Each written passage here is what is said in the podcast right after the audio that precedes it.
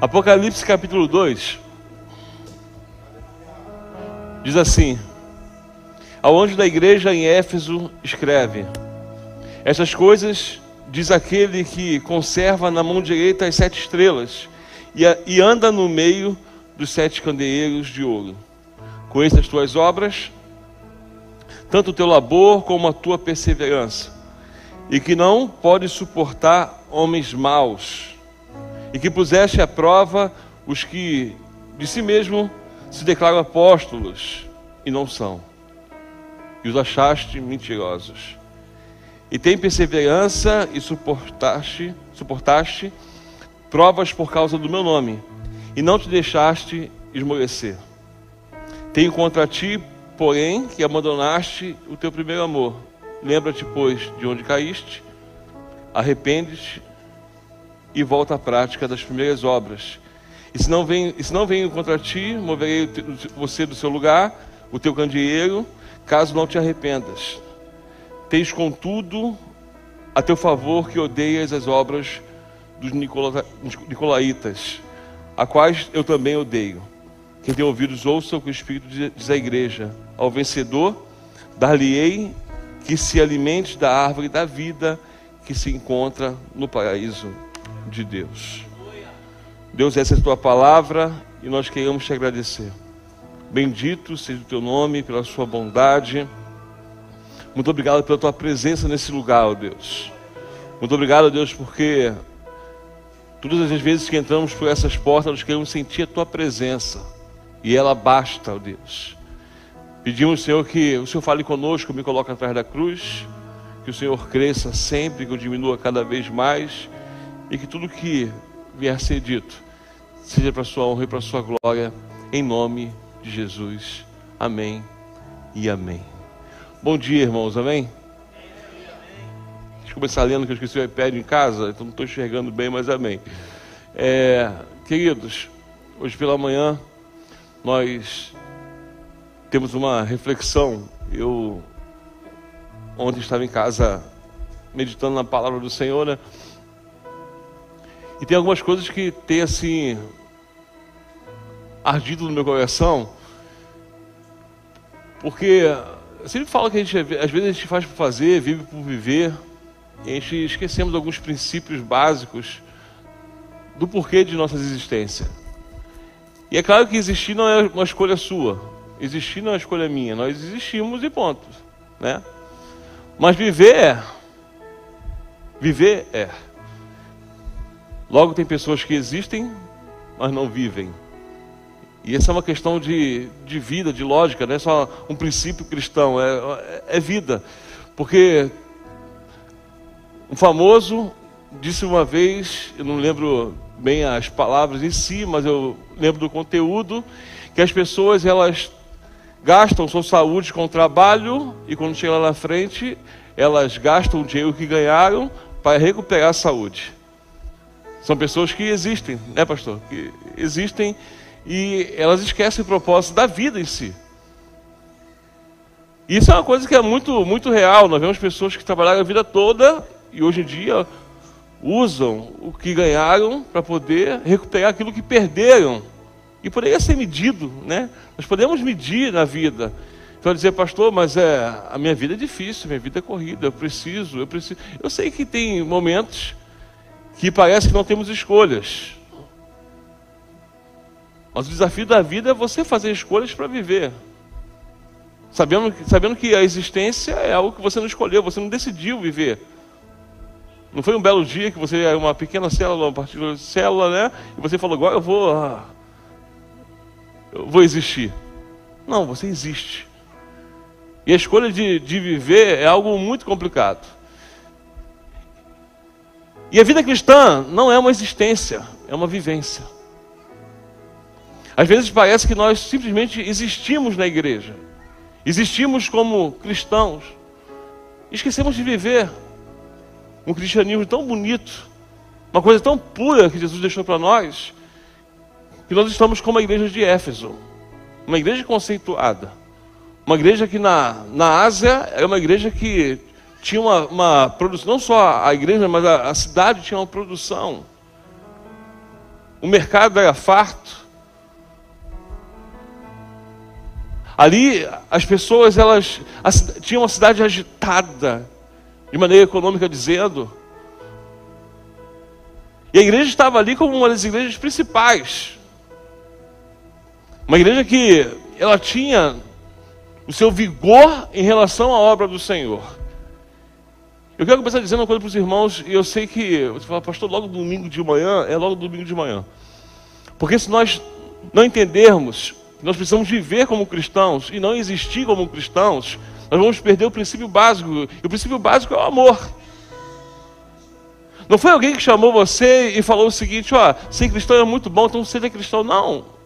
Você aceitou porque é um amor que você não consegue medir, não consegue mensurar, algo que te constrangeu, uma questão de fé, de espírito, de arrependimento, e você decidiu. Quando você decide, é diferente de desistir. Mas a caminhada é tão pesada, a caminhada às vezes é tão luta.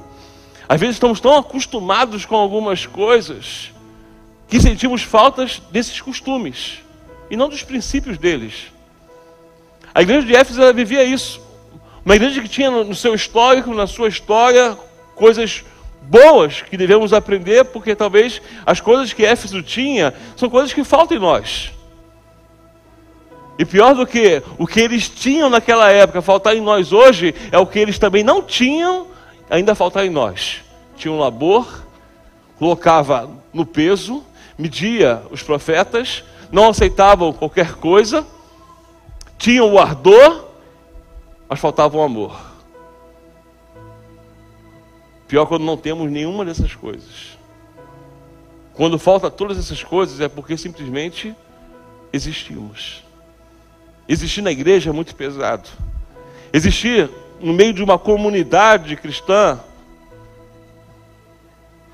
são coisas que nos trazem oscilações de desejos, de vontades, e esquecer quem devemos ser na verdade. Eu olho para a igreja de Éfeso, uma igreja que ela lutava contra o pecado, ao contrário de Coríntios, uma igreja que batia de frente, porque o pecado é pecado, é o pecado que, que alcança, é o pecado que destrói a igreja. E geralmente esse, esse, essa questão de, de câncer, de pecado que destrói a igreja, não é uma igreja que, que está começando, uma igreja que está crescendo, não. Parece que o pecado espera chegar ao ponto alto. Hoje pela madrugada o pastor me pediu oração, o pastor conhecido da igreja, uma igreja batista, pediu oração porque estava sur, sur, surgindo um levante na igreja. Me lembro que há uma semana atrás ele falou, pastor, a igreja dá uma bênção. A igreja está...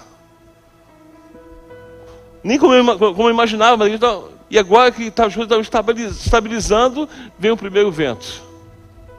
Tudo isso porque ele foi falar sobre pecado na igreja. Quando eu assumi a outra igreja, eu falei para os irmãos, eu fiquei seis meses falando sobre santidade. Seis meses. Quartas, domingos, quartas... Perdão, quintas, domingos, quintas, domingos, quinta, domingo, todos os seis meses, os seis meses eu falando sobre, sobre santidade. Algo que doía no meu peito, algo que me machucava, mas que é necessário para o crescimento. Que é necessário para um crescimento saudável.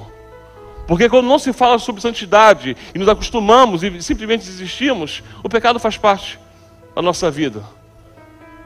E precisamos lutar contra o pecado, sim. Precisamos tirar aquilo que os maus.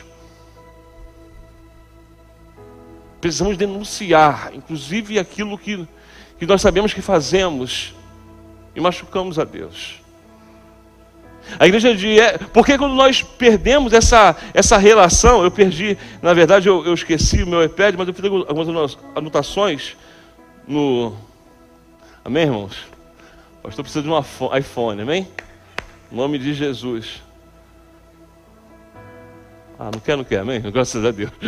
Então, qual, qual é o problema de, de simplesmente existir? É que quando você faz as coisas como Éfeso fazia, como a igreja de Éfeso fazia, com muita intensidade, como eles eram intensos, você passa da questão de ser um colaborador, um cristão, um membro de uma comunidade que serve a Deus e se torna um ativista.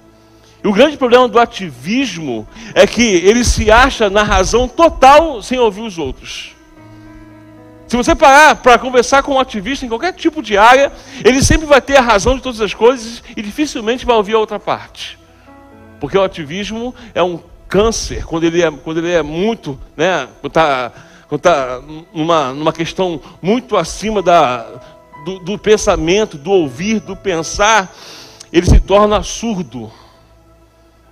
E tem pessoas na igreja que, que existem na igreja e se tornam ativistas. Esquece os princípios básicos de se fazer a vontade de Deus. Ele fala exatamente isso. Ó, tem, ó, você, vocês são uma igreja, você é uma igreja exemplar. Vocês, sabe, tem um fervor, vocês amam a obra. Talvez eu me identifique com isso, porque eu amo a obra do Senhor. E as coisas boas precisam ser preservadas. Mas as coisas que não agradam a Deus precisam ser retiradas do nosso meio, irmãos. Falar sobre o pecado parece que é um peso. Parece que traz uma tristeza, porque a nossa realidade de hoje... Ontem o pastor que pregou aqui, ele foi muitos anos pastor de jovens. Ele me disse uma palavra ontem, André, que eu falei assim, é verdade. Ele falou assim, eu estou transicionando, né? Transicionei para casais, porque a juventude não quer mais ouvir. A juventude não quer mais ser confrontada. A juventude acha que é tudo normal. A juventude tem um padrão do mundo. Eu pensei, não, isso não pode ser verdade. Porque se eu abro mão de dizer que sou do mundo e digo que sou de Cristo, eu preciso viver esse confronto do Evangelho. Eu preciso deixar que essa palavra entre no meu coração e que me mude, porque o jeito que eu sou não é o jeito que Deus quer. Mas eu preciso alcançar a perfeição, a busca pela sua vontade para que eu seja aquilo que Ele quer que eu seja.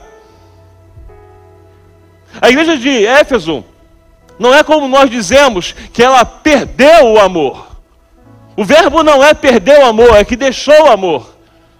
Algumas pessoas dizem que Éfeso perdeu o amor. Não, não é perder, deixou, deixou ir, se esqueceu. Foi muito zeloso com as questões burocráticas da igreja. Foi muito zeloso com as suas doutrinas. É importante, é, mas a doutrina sem o amor é um peso. Os dogmas sem o amor destrói a igreja. As amizades na igreja sem o amor destrói o que Cristo quer para nós. Deixamos de ser noivas. Deixamos de ser a noiva de Cristo para ser quem queremos ser. Eles sabiam muito bem a questão de dividir as coisas, de separar. Calma aí, ele se diz apóstolo, mas o que ele diz não condiz com o que Cristo deixou. É uma igreja equilibrada. Mas em algum momento deixou ir. E quando nós deixamos ir, nós começamos a existir. Nós vivemos a questão da existência. E não vivemos. E quando não vivemos intensamente o que devemos ser aqui dentro, dificilmente nós vamos lá fora aflorar aquilo que Deus nos ensina aqui dentro. Toda palavra lançada nunca vai ser aplicada, porque a aplicação exige um algo a mais de nós. E esse algo a mais, a, a, esse algo a mais é simplesmente amor. Quando não se ama aquilo que ouve, que vem da parte de Deus, traz um peso e a consequência é não conseguirmos aplicar aquilo que Ele fala para nós. E em toda a vida é assim. Se você existe no seu trabalho, você nunca vai ser feliz. Se você existe no seu casamento, você nunca vai ser feliz. Se você existe no ministério, você nunca vai ser feliz. Precisamos começar a viver. Porque quando vivemos, nós vivemos intensamente as questões boas e aceitamos as coisas ruins. Porque as coisas ruins nos ensinam, nos ensinam a, ser, a sermos melhores. Simples assim. Não quer dizer que viver a vida cristã, não quer dizer que vivermos o amor, ao qual nós buscamos em Deus para sermos intensos em sua obra, que sejam só coisas boas. Porque se ele diz, não se turbe o vosso coração, crede em Deus, crede também em mim, na casa do Pai é muita morada. Porque se ele diz que no mundo tereis aflições, mas tende de bom ânimo, Bom ânimo é porque nós passaríamos por dificuldades. E o problema da, da existência e a vivência é que existir você não escolhe, e viver é o que você faz com a sua existência. O que nós temos feito? Feito com a nossa vivência como cristãos. Será que temos, temos sido como a igreja de Éfeso? Uma igreja que era muito zelosa, mas que em algum momento deixou simplesmente ir o amor. E aí existimos como igreja, mas não amamos como Cristo mandou que a igreja amasse. Será que vemos as questões de pecados e lutas, e o nosso senso é simplesmente crítico? Porque a crítica não manda embora o pecado. As punições não mandam embora o pecado. Se tem uma coisa que manda fora o pecado, quer dizer, o Espírito Santo que convence e o justo que ora. A nossa missão como igreja hoje é nós sermos zelosos com aquilo que a Bíblia diz, não deixar ir o primeiro amor. Se nós porventura olhássemos como o padrão de vida, o padrão de Jesus para a igreja, nós entenderíamos um pouco mais do que é simplesmente existir e o que Deus quer de nós. Deus quer que nós vivamos esse evangelho, que vivamos intensamente as coisas boas que Ele propõe para nós. Existe uma única promessa. Dentre tantas coisas boas que é dito, vem uma coisa ruim: porque você deixaste o primeiro amor? Onde foi que você começou a valorizar mais o zelo pelas coisas que Deus te deu do que o amor por essas coisas? É quando Ele chama você a responsabilidade de quando foi que você começou a, a olhar mais para as questões burocráticas, esquecer o amor que faz com que elas funcionem de maneira perfeita. Quando chama a igreja de Éfeso a responsabilidade, os elogios são bons. Talvez coisas que eu e você nos, possamos até nos identificar. Porque você pode ser uma pessoa zelosa. Você pode ser uma pessoa que põe à prova os falsos. As palavras que se, são ditas nos púlpitos. Você pode ser uma pessoa que não aceita tudo que vem da boca do homem, porque isso é bíblico. Nós precisamos julgar a profecia. Toda profecia lançada, nós precisamos julgar. Isso é uma coisa boa. O problema é quando você deixa aí o primeiro amor, você olha para a profecia, você julga essa profecia, automaticamente você condena o profeta.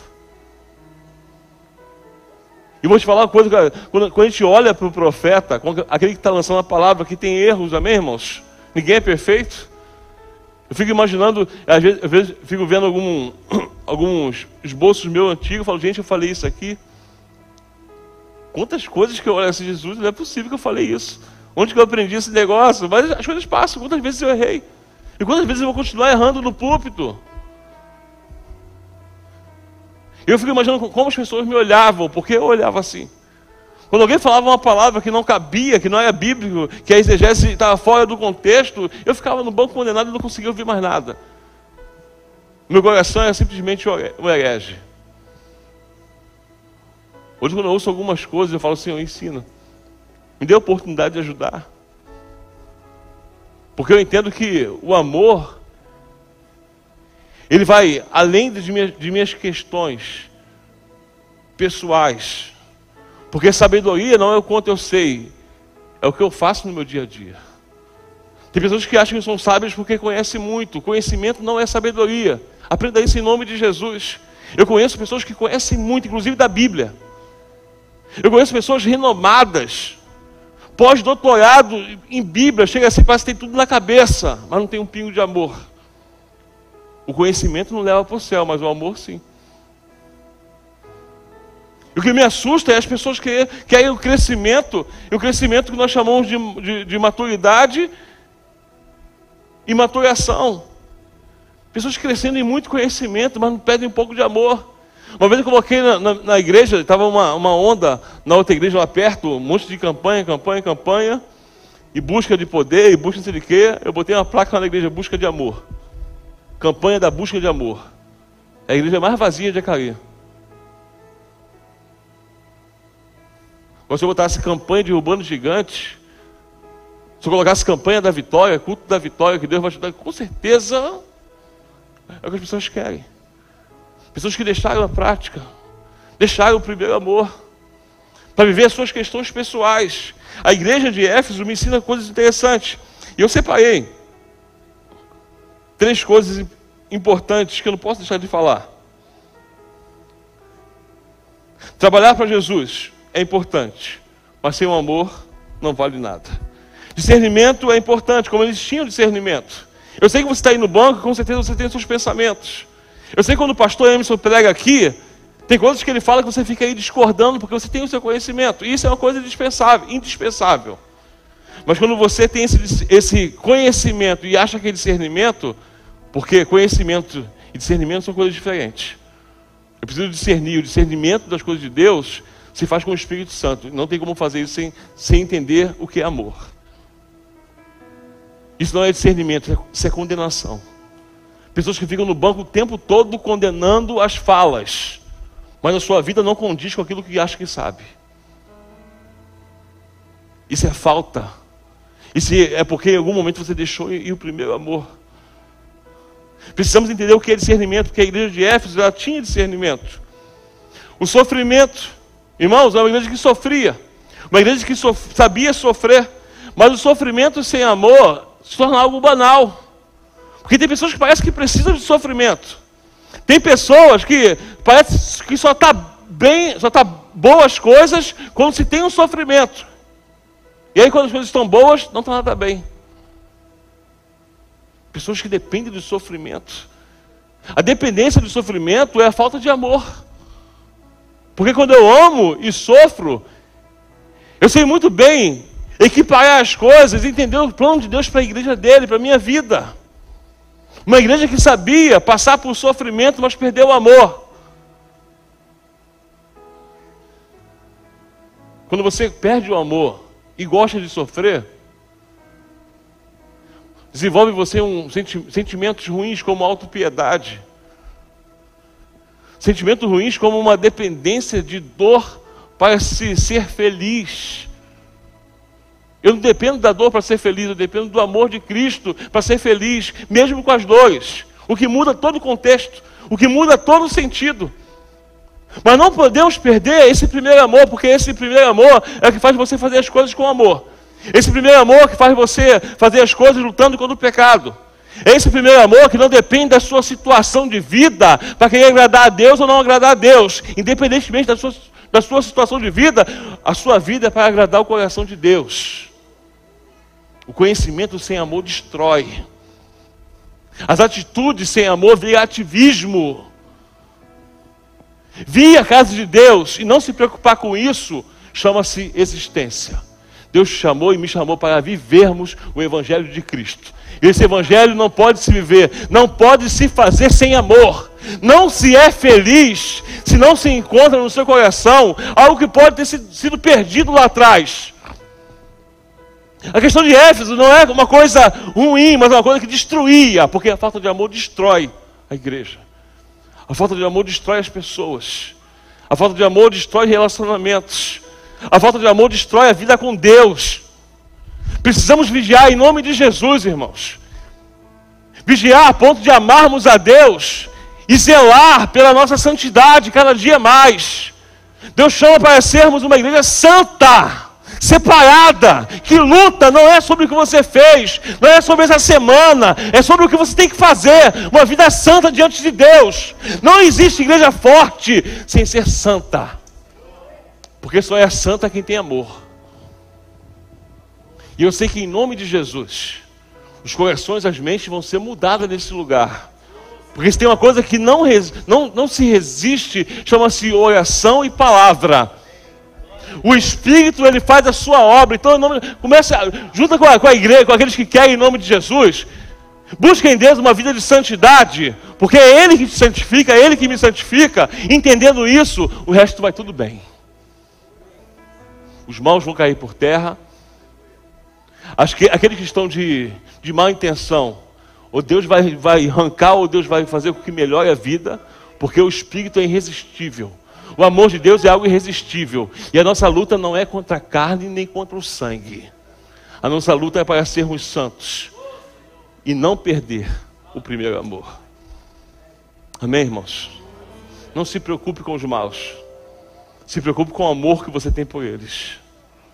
Não se preocupe com zelos. Pastor, eu tenho muito zelo. Quanto mais zelo você tem, mais amor você precisa. Porque estamos lidando com pessoas. Não quero dizer que a relevância tem que ser melhor do que Éfeso, mas tem que aprender o que o Espírito falou para a igreja de Éfeso. O que Deus quer de nós, que sejamos zelosos. O que Deus quer de nós, que coloquemos-se na balança o que se é pregado no altar, o que lançamos aqui de cima.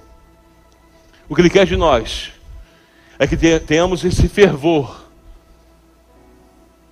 Pegar o sentido de labuta, entender o que é a energia excessiva e irmos além do nosso limite, mas sempre por amor à obra desse Deus, que nos coloca nessa mesma labuta. Mas acima de tudo, não podemos deixar que se perca o primeiro amor. Não faz sentido, irmãos, subir no altar para pregar sem amor. Não faz sentido eles cantarem se não tiver amor. Não faz sentido você sair da sua casa domingo pela manhã simplesmente pela existência de ser membro de uma igreja. É para você entrar por essas portas aqui e viver cada minuto a presença do Espírito Santo.